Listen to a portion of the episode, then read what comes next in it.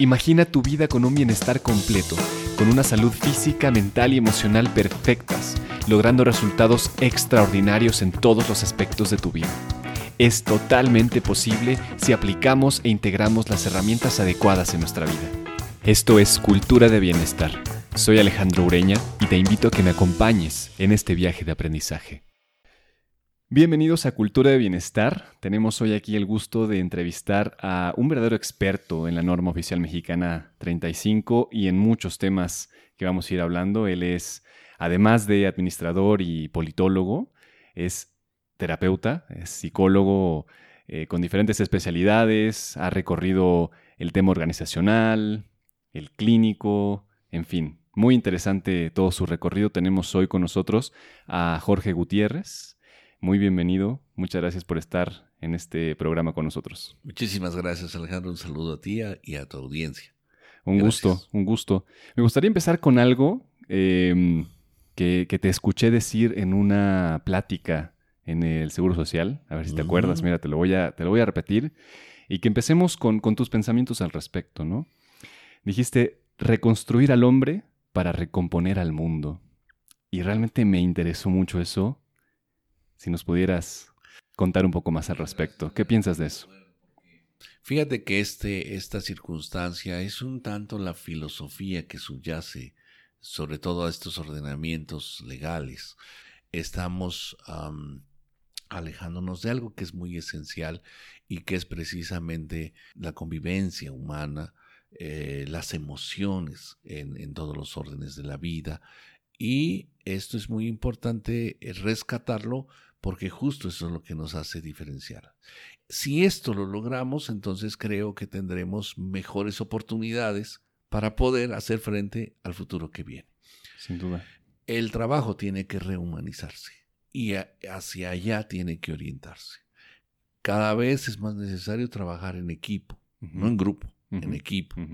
Cada vez es más importante tener eh, espacios conversacionales en la oficina, entre jerarquías, entre compañeros, eh, espacios productivos donde haya asertividad, donde haya empatía. Y cada vez es más importante reconocer que las emociones en el mundo del trabajo también tienen que visibilizarse. Pero antes de ello tenemos que buscar eh, precisamente todos los elementos que nos permitan tener un piso firme. Hay tres preguntas fundamentales, Alejandro, que yo te formulo, le formulo a tu audiencia y sobre todo si la audiencia tiene trabajadores bajo su responsabilidad, ¿qué responderían? Y la primera pregunta es, ¿tu trabajo te enferma? Es decir, todos los lunes vamos a decir voy por más salud, voy por más vigor, voy por más ánimo, o decimos este otra vez es lunes, Entonces, algo está sucediendo ahí. Pero hay que hacernos una segunda pregunta en tu lugar de trabajo te tratan con respeto y dignidad. Mm. La violencia laboral es un fenómeno que está lesionando la productividad, la integridad y la salud, entre otros. Y necesitamos tener mejores elementos de convivencia laboral, el ejercicio de un liderazgo eh, participativo que nos permita florecer a los trabajadores, y eh, conjugar la suma de nuestras potenciales potencialidades individuales. Y una tercera pregunta es, ¿en tu entorno organizacional puedes dar lo mejor de ti mismo? Mm. Porque no solo se trataría de que hubiese lugares donde no te enfermas, donde te tratan con respeto, no solo es eso, sino también necesitamos espacios que nos permitan florecer.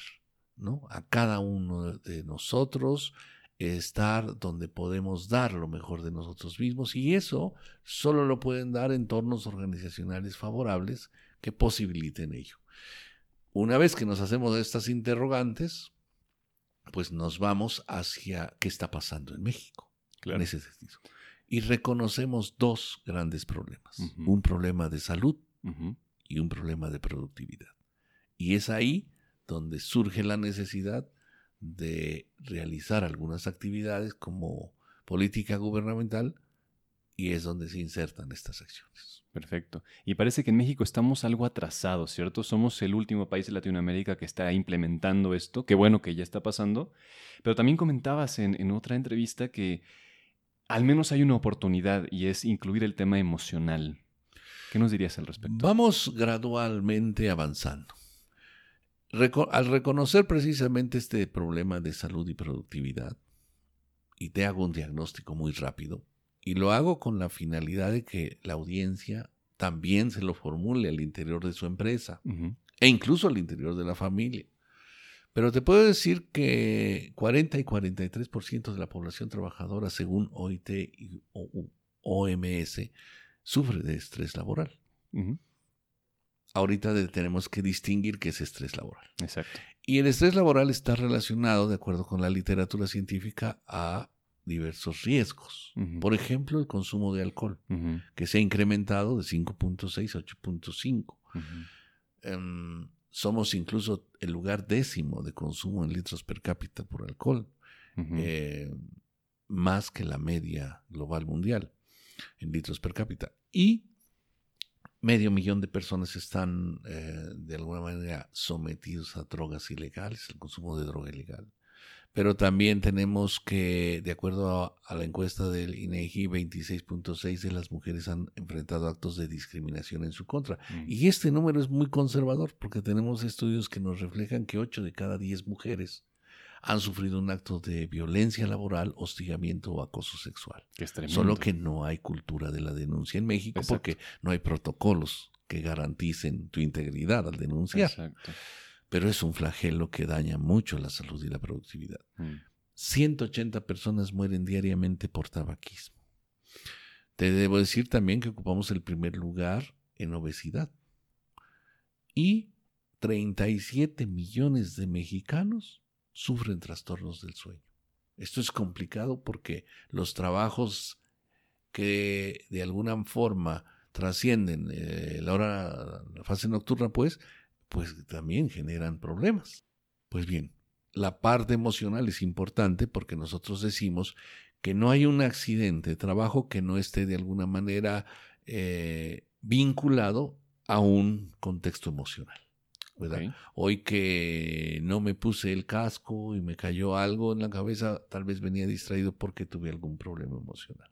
Sea que se dé en el centro de trabajo, fuera del centro de trabajo o en mi interior. Y aquí, eh, con este diagnóstico en salud, también complementémoslo en salud en productividad. En productividad, fíjate, de los 34 países de la OCDE, México es el que más horas trabaja. Exacto. 2.237 horas en promedio al año. Pero no es el que más produce. 1.380 Alemania, así es, 1.700 Estados Unidos. Y bien lo dices, Alejandro, no es el que más produce, pero no solo eso, somos el último lugar en productividad. Fíjate. Entonces, tenemos un problema que reconocer en salud y productividad. Te doy un dato, la primera causa de eh, discapacidad laboral en mujeres son, es la depresión, con sus consecuencias. Y em, entonces tenemos que atender en los lugares de trabajo cuál es la mejor forma para gestionar a los trabajadores que sufren de esto. Porque no solo es depresión, también hay trastornos de ansiedad, trastornos de estrés postraumático. ¿Cómo hacemos para ello? Porque todavía están como estigmatizados. Estos hay cosas que no sabemos tocar y no se hablan, ¿no? Así es, no se hablan y es necesario que se tenga la información para gestionar mejor su convivencia. En la clínica eh, nosotros observamos que los pacientes, bueno, también refieren que su trabajo les ayuda o no. Eh, y es importante este tema. ¿En qué consiste realmente? Mira, hay tres fuentes generadas de estrés. Estrés, eh, vamos a definirlo un tanto como la reacción del cuerpo ante un estímulo, eh, cuando se percibe que el estímulo es más fuerte de, de mi capacidad propia de respuesta durante un tiempo. Pero no estoy hablando exclusivamente de este tipo de estrés, sino decimos estrés en el trabajo. Solo te doy un antecedente empezar a hablar de estrés en el trabajo lo hacemos formalmente a partir de 2016. porque, la, porque aunque ya obviamente hay, hay este, estudios de, muchos años atrás, por supuesto, pero ¿por qué estoy eh, ejemplificando esta fecha y haciéndola un paradigma? Porque en 2016 la Organización Internacional del Trabajo todos los días 28 de abril, que es el Día Mundial de la Seguridad y Salud en el Trabajo, por cierto, para que se tome nota, eh, emite una recomendación, un póster y un estudio. Y en 2016 justo lo que señaló fue estrés en el trabajo. Y subtitulaba este póster diciendo un reto colectivo. Y es que es un reto colectivo porque a todos nos compete. Totalmente. Pero entonces era necesario distinguir qué es estrés y qué es estrés en el trabajo. Y entonces vamos a, definir el estrés en el trabajo como aquel que se produce en los centros de trabajo. Pero vamos, la OIT dice, cuando un trabajador percibe que se le exige más de lo que él percibe que puede dar durante un tiempo prolongado, un escenario laboral, entonces estamos ante una situación de estrés laboral. Y aquí hay que distinguir tres eh, fuentes generadoras de estrés. Una, el propio centro de trabajo. Otra, el exterior. Y otra, quizá el que habita dentro de la subjetividad de cada persona. ¿No? Entonces, si ves, confluimos estos dos términos de estrés, pero lo aplicamos solamente al trabajo. Y ante estas tres fuentes generadoras, habrá que distinguir ¿Qué le compete entonces a la Secretaría? Y a la Secretaría de Trabajo y Previsión Social, a través de esta política que se propone, va a atender exclusivamente el estrés que se genera dentro del centro de trabajo. Perfecto. Porque es su competencia. Y luego viene, vendrá entonces una interrogante. Para saber si se sufre estrés en el trabajo hay que realizar pruebas a todos los trabajadores para ver si sufren de estrés hay que implementar, eh, dijéramos, tratamientos psicológicos ante el estrés? Y la respuesta es no. No vamos a diagnosticar a los trabajadores, sino a quien vamos a diagnosticar es a la organización. Perfecto. Y de si la organización tiene presencia de los factores que de acuerdo a la literatura generan el estrés dentro del centro de trabajo, entonces sí hay que tomar acciones correctivas. Y estos factores que generan el estrés en el trabajo son los denominados factores de riesgo psicosocial, ¿verdad? Perfecto. ¿Cuáles son algunos de ellos? Por ejemplo. Jornadas de trabajo ampliadas. Eh, un liderazgo negativo y relaciones negativas eh, en el trabajo, malos tratos. Eh, insuficiente capacitación y adiestramiento, un desequilibrio entre el trabajo y familia, ¿verdad? una sobrecarga de trabajo, por ejemplo. Pero también hay elementos dentro del entorno organizacional que contribuyen a ello, por ejemplo, acciones que no te permiten generar un sentido de pertenencia. Y entonces, estos son algunos de ellos. Claro. Em, como vemos, el control de trabajo también, es decir, que tanto el trabajador puede opinar respecto de las formas de hacer el trabajo mismo. Y entonces observamos que si existen algunos de estos elementos, denominados factores de riesgo psicosocial, entonces se produce el llamado riesgo psicosocial. ¿Cuál sería el riesgo psicosocial o los riesgos psicosociales? Por ejemplo, ya el estrés laboral, burnout, de alguna manera esta parte de violencia, adicciones, y que si lo tenemos latente, nos va a generar un efecto de los riesgos psicosociales. ¿Y cuál ya sería el efecto? Pues entonces estamos ante las enfermedades, ante los trastornos mentales y pues ante accidentes, eh, enfermedades que van a pegar en los indicadores de salud y de productividad de la empresa. Exacto. Al final, al final le afecta a la empresa en su economía a todos, efectivamente, al trabajador en su salud, pero a la empresa alta rotación, eh, ausentismo. O ahora un fenómeno que tenemos que es complicado medir, pero que está presente, que es el presentismo. Es decir, cuerpo presentemente ausente, ¿no?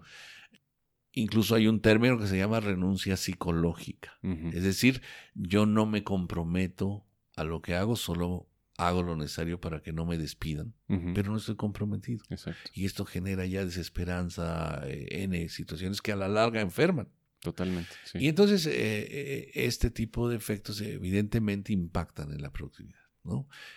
67% de las ausencias de las empresas en un estudio que se realizó notaron que eran de las no planeadas en lunes y viernes. O sea, hay una relación con el fin de semana. 23% impactó la productividad y la rotación es una de las más altas en los países de la OCDE. Entonces, estos elementos se abaten si tomamos medidas. Y entonces no solo mejoramos la salud, sino que incrementamos la productividad. Porque la norma es eso. A mí me gustaría dejar muy claro que la norma oficial mexicana 35 es ante todo un medio que va permitir, bien implantada, bien implementada, va a permitir incrementar la productividad y la salud de las y los trabajadores de México. Esto es muy importante, muy importante. No es, por tanto, una norma exclusivamente que tiene a mejorar la salud. Sí, la mejora, pero también va a mejorar la productividad porque es una norma que va hacia el diseño de la, de la organización, hacia el contenido y contexto en el trabajo. Y evidentemente eh, analizar esto es proponerle a la empresa una revisión interna de sus controles, de sus formas de organización, para que las mejore y produzca más. Y que nos eliminemos en este, ya no estemos en el último lugar en productividad. que sería ideal. ¿De qué va a depender entonces de que se implemente correctamente esta norma? Depende primero del conocimiento de los por parte de los empleadores y de los trabajadores de la norma, clarificar exactamente su alcance, contenido, que tengan adecuada percepción y conocimiento y capacitación para implementarla. La norma tiene diversas acciones que hay que cumplimentar, ahorita diremos, pero bien entendida sin esta carga, dijéramos, de mitos que se han generado. Paradójicamente se dice que es la norma contra el estrés y ahora creo que está estresando más, que la propia norma que sí, claro. Y entonces, ante esta circunstancia, la capacitación es fundamental. Algo que es muy importante, ¿de qué depende? Tú dices, yo diría que lo, principal es que depende del involucramiento de los gerentes en el cumplimiento de la norma. Mira, esta norma no es para que la cumpla solo el área de personal, no es para que la cumpla eh, el área de seguridad y salud, es para que la cumplan todos. Claro. Y en consecuencia, pues esto posibilite eh, una adecuada implementación. Perfecto. Entonces todos tienen que estar involucrados, en especial los mandos medios para poder hacer ese puente entre liderazgo y los empleados, ¿no? Así es, la norma precisamente habla sobre el liderazgo y en consecuencia todos lo ejercen. Todo aquel que tenga una persona, un colaborador a su cargo, ejerce un liderazgo. Y em, entonces tiene que estar preparado y es corresponsable del cumplimiento de esta norma. Una norma que en esencia pretende, volviendo al primera, a la primera parte de tu pregunta, pretende buscar humanizarnos en el centro de trabajo. ¿Y humanizarnos qué significa? Hablar. Hablar los jefes con los empleados, con sus colaboradores, los colaboradores que tengan la confianza de hablar con su jefe, proponer, eh, pues sentirse como personas, no como máquinas. Y esto lo considera la norma. Y esto es la esencia, sí, efectivamente, uno de los puntos que la norma establece es que se tiene que fortalecer a través de diversas medidas la comunicación y la información al interior de la organización. ¿Qué obligaciones o qué rol tienen los trabajadores mismos en esta norma? La norma establece obligaciones también para los trabajadores.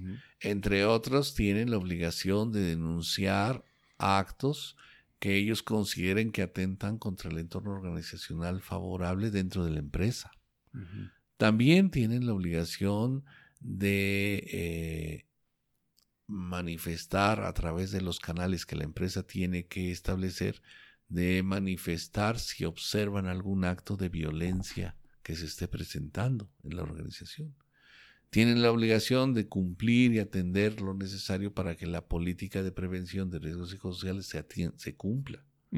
Eh, también tienen la obligación de someterse a los análisis necesarios psicológicos en caso dado para derivados de esta norma para mejorar nuestras funciones de convivencia, ¿verdad? Y de aptitud, sobre todo al cargo.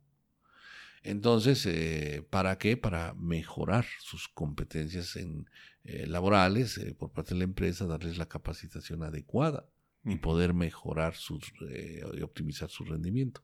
Entonces, eh, son corresponsables también. Hay un rol activo. Es un rol activo plenamente, de, los, obviamente, de los patrones eh, y de los eh, trabajadores, porque son corresponsables precisamente en el cumplimiento de esta norma. Perfecto. Hablemos de liderazgo y en específico este liderazgo negativo. Primero, ¿qué contempla la norma respecto al liderazgo negativo? Independientemente de eso, ¿cómo podemos realmente generar un liderazgo que sea mucho más efectivo y positivo para, para las organizaciones. El tema del liderazgo eh, fue incluido en la norma porque el estrés que se vive en el trabajo en gran medida deriva del eh, tipo de liderazgo que se ejerce en la misma organización. Y no es que solamente el gran líder tenga la responsabilidad, ¿no? Porque a veces tenemos esa idea. No, no, no. Sino cuando hablo de liderazgo, estoy hablando de todos los liderazgos que ejercen todos los eh, jefes de colaboradores. Y entonces, eh, ¿qué queremos en este tema? Primero, que exista la posibilidad de ejercer un liderazgo entendiéndolo como la capacidad de transformar un sueño a través de el apoyo y de la suma de los colaboradores. Suena muy bien eso. Esto es muy importante porque antes decía liderazgo es lograr algo a costa de lo que sea. No, no, no. Hoy en día debe ser sí, lograr algo y normalmente deviene de un sueño, porque es finalmente es una aspiración, es una visión, lograr esto, pero contando para ello con la colaboración de tus eh, trabajadores, de los colaboradores, ahora sí voy a usar el doble término, vigilando que su salud y seguridad esté adecuada, pero que también estimulemos su vocación de compromiso en torno a esta gran visión que sería el sueño. Entonces, si logramos esto, ¿qué implica? Implica muchas cuestiones y es por eso que retorno un poco un liderazgo con sentido humano. Un liderazgo que finalmente sí clarifique a dónde vamos. Un líder es un líder porque sabe a dónde va. Y un colaborador o seguidor lo sigue porque sabe que él sabe a dónde va y que lo va a llevar ahí. ¿Y qué quiero decir en una organización en qué se traduce esto? Que hay una visión clara hacia dónde va la empresa. Un líder también con sentido humano trata a sus colaboradores como personas, porque depende de ellas. Claro. O sea, como entonces todos dependen. Y así fomentamos el trabajo en equipo. En México se dice que trabajamos en grupo, no en equipo. Entonces hay que cambiar este paradigma y trabajar en equipo. ¿Y qué significa tratar a, nuestros colaboradores como personas? Permitirnos y abrirnos al diálogo, recibir sus sugerencias para mejorar la forma de trabajo, capacitarlos, estar atentos preguntándole a nuestros colaboradores qué les hace falta para poder cumplir la visión, que es lo que nos eh, da razón o existencia. Y obviamente esto implica precisamente una capacitación al respecto, evidentemente que las relaciones sean positivas en estos términos que haya posibilidad de asertividad, empatía, diálogos, eh, espacios conversacionales, lo hemos dicho mucho, y que esto nos permita también un conocimiento, esto ya no es de la norma, pero es un complemento fundamental respondiendo también a tu pregunta, un conocimiento de la gestión de las emociones en el lugar de trabajo. Porque en nuestros diálogos manifestamos siempre el efecto de nuestras emociones. Totalmente. Esto también nos hace humanos. Entonces, ¿qué proponemos? Pues enseñarnos todos a identificar nuestras emociones, a regularlas y hacer de ellas algo productivo. ¿no? Esto es muy importante. Entonces, un líder que fomenta todo esto es lo, a lo que aspira, entre otros temas, la norma. Un líder que innove, un líder que transforme, pero que también cuide la integridad de sus colaboradores. Entonces, es, porque lo mencionaste antes, un líder que ayuda a florecer a las personas. Y esto es un término pues muy bello, tal vez utópico e idealista, pero que al final tiene que ver con permitirles que se desarrollen en esos sueños y esas aspiraciones. Sin lugar a dudas, mira, en el Pronavet nosotros proponíamos ver al trabajador en cuatro dimensiones. Física, eh, la parte de salud objetiva, psicológica, la parte de sentimientos, pensamientos y emociones, social, la parte de relaciones y espiritual. Mm. Es decir, porque el hombre no solo es biopsicosocial, sino tiene una parte espiritual. ¿Y a qué me refiero con espiritual? Quiero aclararlo.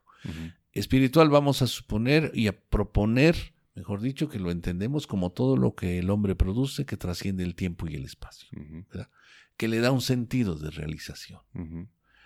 Y esto es muy importante, porque si concebimos entonces al hombre como biopsico-socio-espiritual, entonces requiere un entorno que le permita florecer en los cuatro ámbitos. Que esté seguro, que esté, eh, que sus pensamientos sean positivos, que sus emociones estén reguladas, que tenga muy buenas relaciones en lo social, pero que lo que esté haciendo le realice y el entorno lo permita. Stephen Covey decía, venimos a este mundo a vivir, a amar, aprender y a dejar un legado.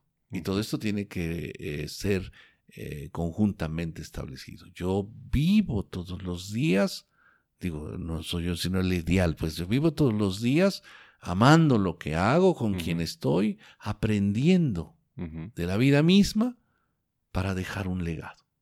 Porque todos lo digamos. Entonces, en esta circunstancia es donde insertamos que el entorno organizacional me permita florecer en tanto todas mis potencialidades. Entonces, de alguna forma podemos decir que la norma sí contempla el desarrollo humano, el desarrollo integral del ser humano.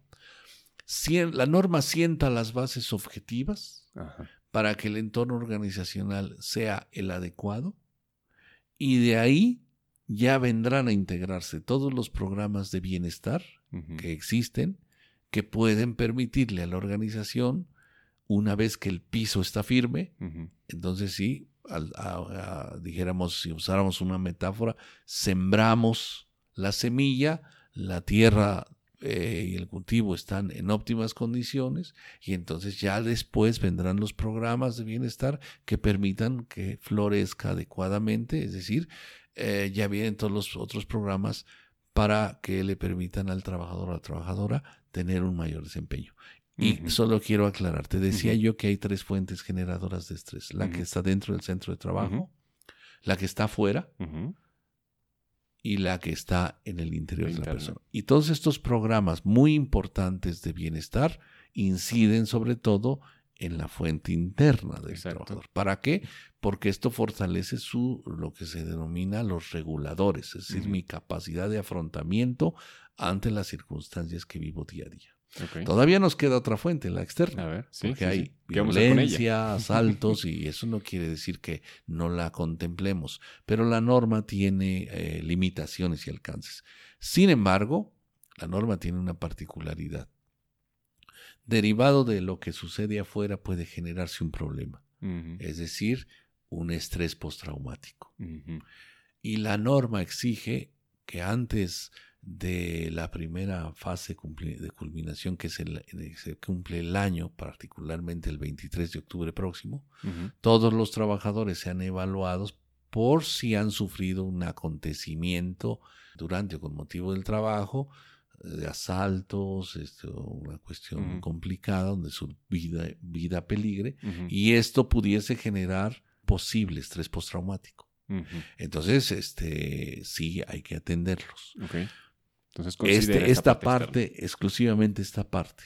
Lo demás es el piso organizacional de, una buena administración, una buena organización en el diseño de la tarea, en el contenido, en el contexto, que permita eh, al trabajador estar, dijéramos, seguro en esa base. Y el tercero, que es precisamente el que el propio trabajador pueda mejorar, ese compete ya los programas de bienestar. Perfecto. Por ejemplo, el Pronavet, que es una alternativa también para ese tema, la metodología Solve de la Organización Internacional del Trabajo, que es una de las metodologías para factores psicosociales y que ya atiende otros temas que van a complementar lo que la norma exige. Sí distinguir lo que, entre lo que la norma exige, que es la base dura, llamémosle así, organizacional, y entre los programas de wellness que vienen a complementar la posibilidad de que los trabajadores dentro de ese medio ahora sí puedan tener mayores capacidades de afrontamiento. Perfecto. Entonces está muy interesante esta analogía de que la norma es como labrar la tierra para que quede fértil para cualquier cosa que se implemente, no importa de qué naturaleza, siempre y cuando considere los datos duros, porque esto se basa en que la norma necesita que se apliquen algunas eh, evaluaciones a, los trabajadores. Sí. Considera que se haga un, análisis estadístico incluso, ¿cierto? Eh, ah, es verdad, es verdad, la norma exige, no para el 23 de octubre de este año, pero sí para el 23 de octubre del año 2020, ya se tendrá que tener una evaluación, primero de la presencia de los factores de riesgo psicosocial y después del estudio que derivará un programa de atención si, los has identificado en tu empresa.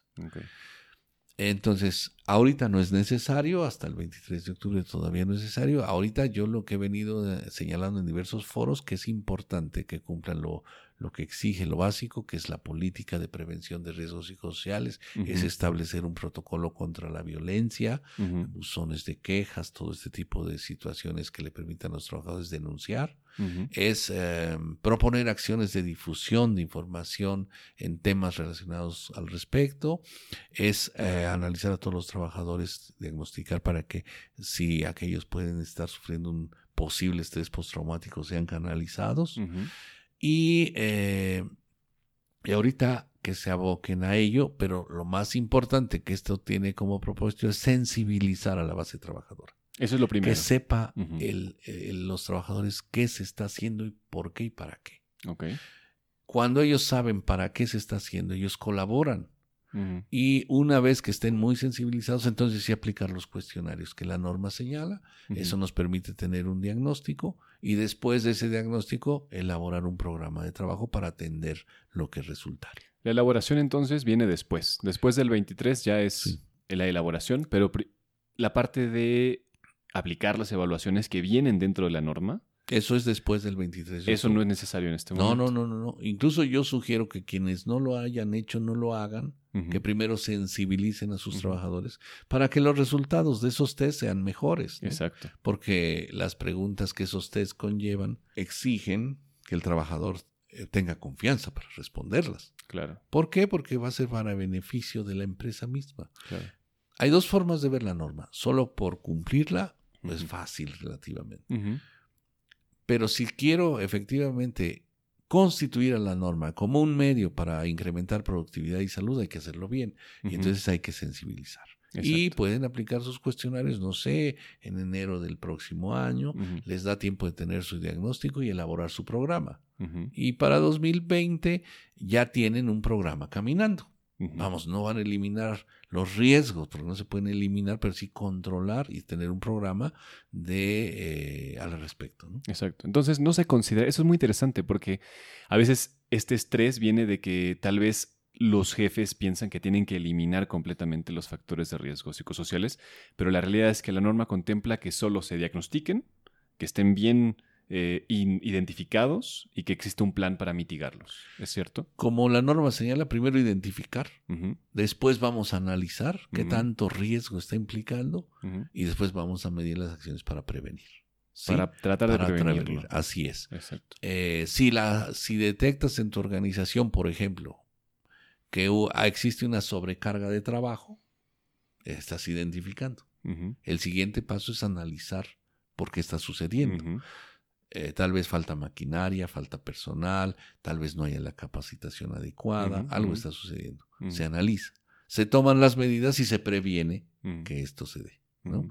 O se compensa, es decir, puede haber una sobrecarga de trabajo y no porque solo exista sobrecarga ya es un riesgo. Si la compensamos con otros factores, por ejemplo, un control de trabajo, es decir, la capacidad que el trabajador pueda organizar esa sobrecarga y además generas en la organización apoyos sociales y es trabajo en equipo, todos participamos, entonces el riesgo se inhibe. Pero entonces yo, tú ya tienes una identificación, ya has analizado y ya estableciste acciones de prevención. ¿Entiendes? No es que tengas que eliminar todo, porque no se puede, es una organización viva. Es que tengas eh, la visualización de lo que está sucediendo para que tomes las medidas dinámicamente, si no son medidas estáticas. Y no va a haber ninguna organización que no tenga ninguno sino se presentan ahora, bueno, ¿cómo lo mitigas? No, pues se representa una sobrecarga de trabajo, entonces vamos a cómo se está gestionando el liderazgo. Bueno, capacitamos en liderazgo, ¿me entiendes? Ya son todos los factores en juego. Claro. No es verlos por separado, pero ahorita pues vamos empezando, ¿no? Entonces, este, es necesario ahorita identificar y analizar. Después ya, ya finalmente estaremos en la otra etapa donde ya analizaste estadísticamente que un puesto de trabajo es de riesgo o tiene ese X riesgo, entonces hay que atenderlo, ¿verdad? No vamos a llegar en 2020 a que no haya ningún riesgo psicosocial. No, no, se puede, es parte de la vida misma organizacional. Pero sí, como tú bien lo dices, que se identifique, se analice y se tenga un programa de atención para prevenirlo. Perfecto. Y eso mitiga. Y por tanto, no hay que verlo tampoco como una fecha 2020, sino hay que verlo como una acción permanente.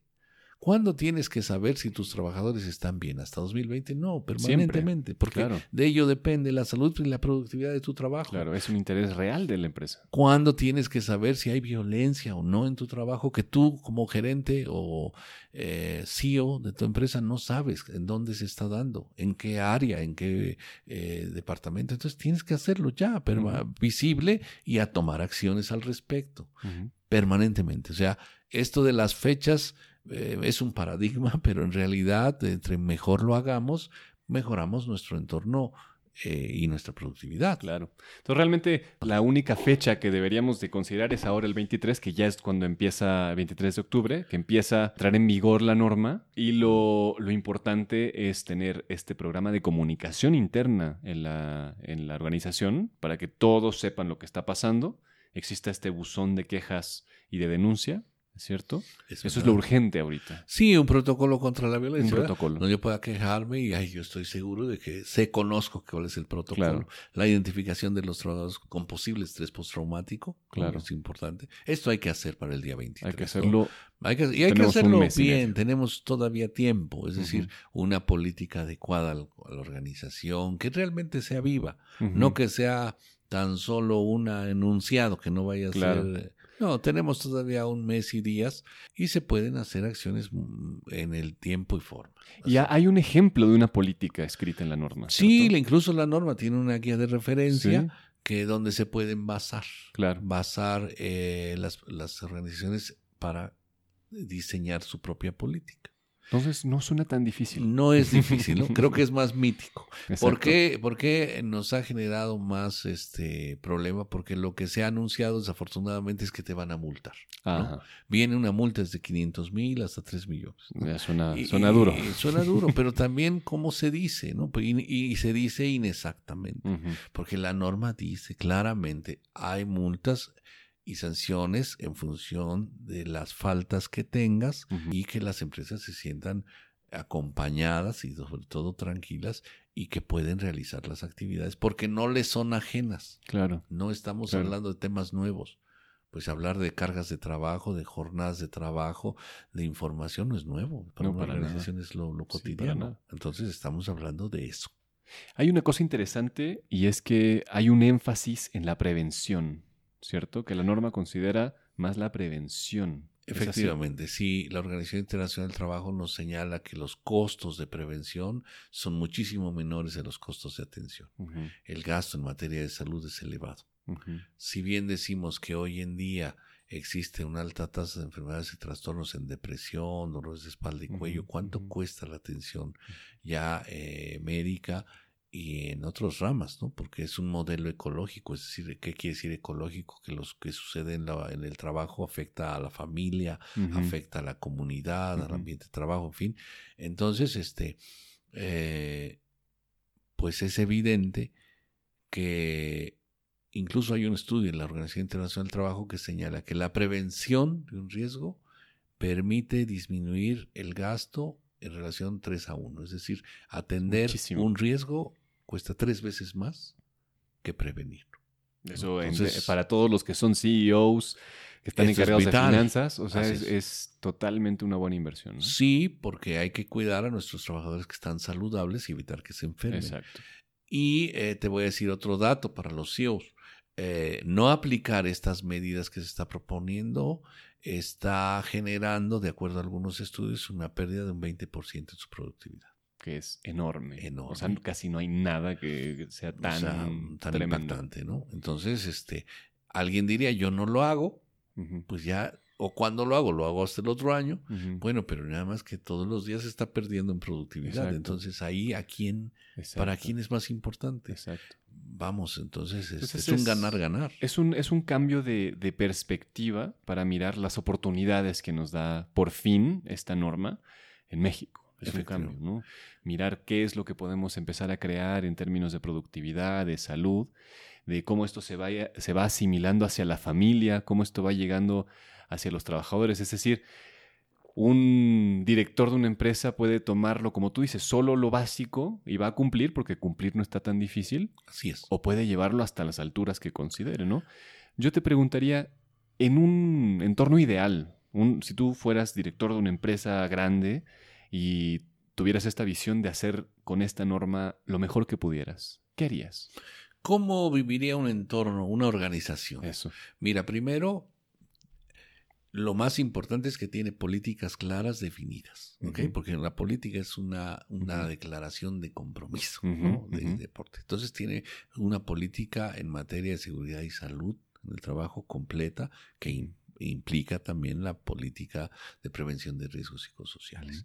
Tiene una política de declaración de tolerancia cero a la violencia laboral, hostigamiento y acoso sexual. Y una vez que tiene una política, tiene también un diagnóstico sólido, con instrumentos de medición eh, en diversos campos.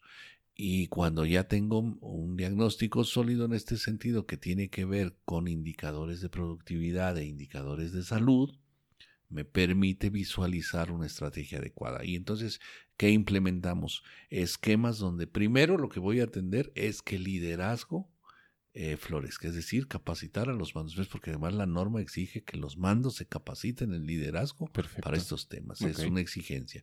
Entonces, se capaciten en liderazgo porque eso, eh, de estos temas de factores de, de, riesgos psicosociales, porque estos temas nos van a permitir procurar entornos organizacionales favorables. Y el primer tema es eso. Segundo, eh, generamos acciones para cuidar que las jornadas de trabajo sean las adecuadas, para medir las cargas de trabajo, es decir, que estoy exigiendo a los trabajadores lo que humanamente se puede pedir, que exista y fomentar entre la organización esquemas y estrategias que favorezcan el trabajo en equipo, el apoyo social, es muy importante. Eh, también generar expectativas también para equilibrar la relación trabajo-familia, ¿cómo voy a hacer esto? Una buena campaña de información y comunicación evitar el rumor que tanto daño hace a las empresas, crear acciones para fomentar el sentido de pertenencia a mis trabajadores. Es decir, a los trabajadores no hay que darle ánimos, hay que darle motivos para motivarse, ¿no? Y un motivo importante, importante, es muy diferente. Em, es importante también considerar otros esquemas, crear espacios conversacionales al interior de la organización, crear esquemas de capacitación en inteligencia socioemocional para todos, ¿verdad? Porque esta es una convivencia, promover el arte y la cultura en el interior de la empresa, generar expectativas eh, para el cuidado de sus finanzas personales. Hay un dato importante, 30% de los mexicanos gastan más de lo que reciben, entonces tenemos un gran problema ahí. horrible. Ah, así es, entonces tenemos que educar en las finanzas. Yo les pregunto a ti, a tu audiencia, ¿cuántos de ustedes hacen un presupuesto y lo siguen? Y es algo tan básico.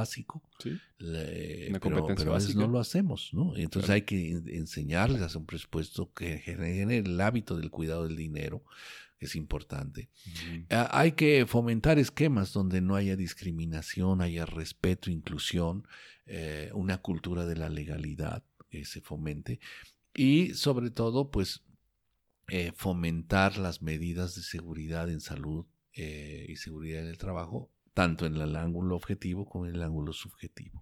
Me parece que estas, entre otras medidas, así como fomentar la actividad física diaria, ¿no? no, no, no estamos hablando de hacer un torneo cada fin de año, ¿no? Diariamente como fomento, es decir, genero pausas activas, el sedentarismo daña mucho, eh, pausas activas, que el primer piso o dos lo suban por escaleras, este, generar concursos en la empresa para disminuir índices de masa corporal, cómo vamos a generar y apoyar la nutrición, cómo vamos a, apoyar... Eh, y generar una disminución de eh, uso adictivo de sustancias, ya sea alcohol o al tabaco, porque a lo mejor el tabaco está relacionado con la forma de estrés en la organización. Entonces, si yo uh, eh, analizo y disminuyo el estrés, disminuyo el tabaquismo. No solo lo excluyo del lugar, ¿no? Claro. Este, entonces, estas medidas son las que pondríamos en juego en una organización donde estuviéramos ejerciendo esta cuestión y que no es otra cosa más que el ejercicio de la norma viviente, la norma convertida en un medio de incremento de productividad y de salud. Y esto sobre todo nos va a dar como resultado la atención de las tres preguntas que subyacen la filosofía de ello y que son, mira, generar un ambiente un entorno donde uno, los trabajadores no se enfermen por ir a trabajar. Dos, los trabajadores, las y los trabajadores sean tratados con respeto y dignidad. Y tres, entornos organizacionales donde puedan dar lo mejor de sí mismos. Perfecto. Si concluimos en ello, me parece que estamos entendiendo lo que la norma pretende aportar. Es una oportunidad genial, entonces, lo que nos permite esta norma, si lo vemos desde la posibilidad de generar una norma que no es solo por cumplir, Así es. sino que se transforme en una norma viviente, que podamos vivirlo como una oportunidad de desarrollar la salud y aumentar la productividad en nuestras empresas, que eso al final es algo que necesitamos en nuestro país. ¿No? Necesitamos gente más saludable, necesitamos más productividad para seguir creciendo, porque de que tenemos todo, lo tenemos, eso es un hecho. Sin lugar a dudas, una enorme potencialidad, una enorme creatividad, enorme capacidad de innovación. Vamos, tenemos salud también, entonces hay que cuidarla, hay que preservarla y tenemos una gran cantidad, sobre todo, de población joven, millennial, que tiene grandes aspiraciones. Yo respeto mucho a la generación millennial porque tiene una sensibilidad diferente, es decir, la cultura, el arte en diversas manifestaciones florece, también la tecnología, eh, en fin, muchas cuestiones y entonces tenemos que hacer equipo intergeneracional y eh, claro que como país tenemos muchas bondades y entonces, bueno, aprovechar todas las inercias para mejorar eh, y potencialmente en nuestro campo de aplicación, donde cada uno esté, que quiere decir en nuestra persona primero, en nuestra familia, en nuestra organización y bueno, por supuesto, en la comunidad. Qué, buena conversación, Jorge. Te agradezco muchísimo por todo esto que nos has compartido. Te preguntaría cómo puede el auditorio acceder a ti, cómo se pueden comunicar contigo, alguna forma en la cual puedan encontrarte. Sí, mira, actualmente estamos el grupo de CAISA Soluciones Integrales, ahí estoy a sus órdenes y también eh, daré mi, mi, correo electrónico es Jorge G. Siles, Jorge G. de Gutiérrez, Siles, arroba gmail.com donde ahí podremos informarles sobre todo de los cursos de capacitación que estamos dando, las asesorías, para quien eh, lo desee o quien tenga alguna duda. Bueno, es probable que podamos nosotros contribuir en alguna medida a que este beneficio se logre colectivamente. Yo quiero antes de despedirme agradecerte a ti Alejandro, felicitarte por tu programa. Veo que es un programa eh, de un joven emprendedor que me da mucho gusto estar y siempre me, da mucho gusto hacer alianzas con los jóvenes emprendedores. Y eh, un saludo respetuoso a tu audiencia que haya llegado hasta el término de esta entrevista un poco larga, pero bueno, con muchas ganas de transmitir algo que les sea útil. Muchas gracias. A Muchas ti gracias por y esperemos conversar de nuevo. Estaremos a tus órdenes. Que estés muy bien. Hasta pronto. Hasta pronto.